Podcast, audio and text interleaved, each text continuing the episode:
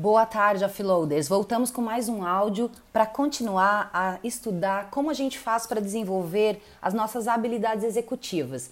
Nós estamos falando agora da quarta habilidade executiva, que é a capacidade de iniciar tarefas, tá? É a iniciação de tarefas. É essa capacidade que a gente tem de começar os nossos projetos sem procrastinar indevidamente. Ou, é, é, ou também pode ser começar as atividades de uma forma oportuna né, no momento correto, no momento necessário. Tá? Quem tem essa habilidade bem desenvolvida, logo que recebe uma tarefa, já começa a fazer. Logo que a pessoa sabe que tem algo para fazer, ela já começa. Ela não precisa de, não precisa de um prazo como um, um fator para motivá-la a fazer. Ela não precisa saber, ah, eu tenho que entregar até sexta, então hoje é terça, então eu já vou comer, eu vou fazer agora, porque senão eu não vou dar conta. Não, ela recebeu, mesmo se o prazo não for sexta, ela já começa a fazer hoje, tá? Quem tem essa fraqueza normalmente deixa as tarefas em suspenso, né? E é, tem como aquela base o pensamento de eu faço mais tarde, eu faço amanhã, ou um outro que é bem comum que é eu tenho o dia todo para fazer isso. Só que aí quando você vê o dia passou, né? Tem a lei de Parkinson que eu vou explicar num outro áudio aí, que faz com que o, as tarefas ocupem o tempo que a gente determina para elas, mesmo quando elas são menores, né? Do que eu, que eu determinei. Então, quando os prazos estão vencendo, aí essas pessoas que têm a, essa habilidade não desenvolvida é sempre obrigada a pedir uma extensão de prazo e muitas vezes o que acontece é que ela até consegue cumprir um prazo, mas o nível de desempenho não atinge a qualidade desejada.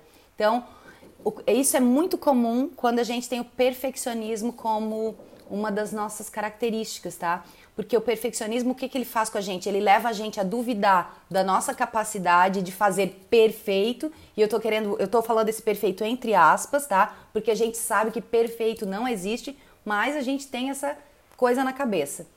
E aí as tarefas vão sendo adiadas porque elas parecem impossíveis de serem executadas, né, naquele nível de perfeição, ou elas parecem que vão precisar de muito esforço, vão exigir muito esforço de você, e a gente vai então procrastinando e deixando para o último prazo, tá?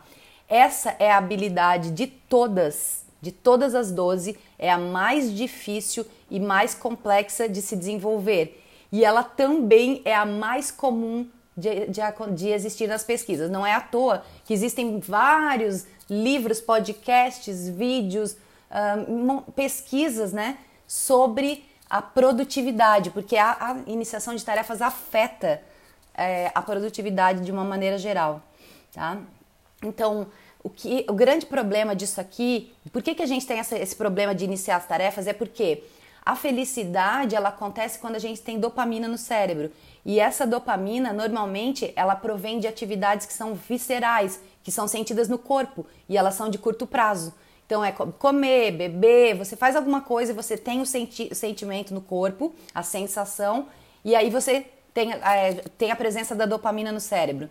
E as tarefas que são procrastinadas pela gente não são essas, não são essas que dão prazer imediato, são aquelas que não envolvem dopamina, são aqu aquelas que o prazer será gerado a longo prazo. Por isso a gente deixa, deixa chegar até lá, né? Até onde já não dá mais. E muitas vezes a gente perde mesmo, né? Perde possibilidades, perde uh, oportunidades por conta disso, tá? Então, né, a gente vai falar agora das maneiras que a gente pode resolver. Provavelmente eu vou fazer mais de um áudio, né? Porque eu, eu sei que essa, essa, essa habilidade executiva é muito importante. Então, mas esse é o primeiro dessa, dessa etapa aqui, da iniciação de tarefas. Então, a gente já sabe que o que a gente pode fazer, as nossas saídas, para ir desenvolvendo nossos, as nossas sinapses em direção de uma mudança comportamental, é, ou modificar o nosso, nosso ambiente físico ou social, ou modificar a própria tarefa em si, ou solicitar ajuda dos outros.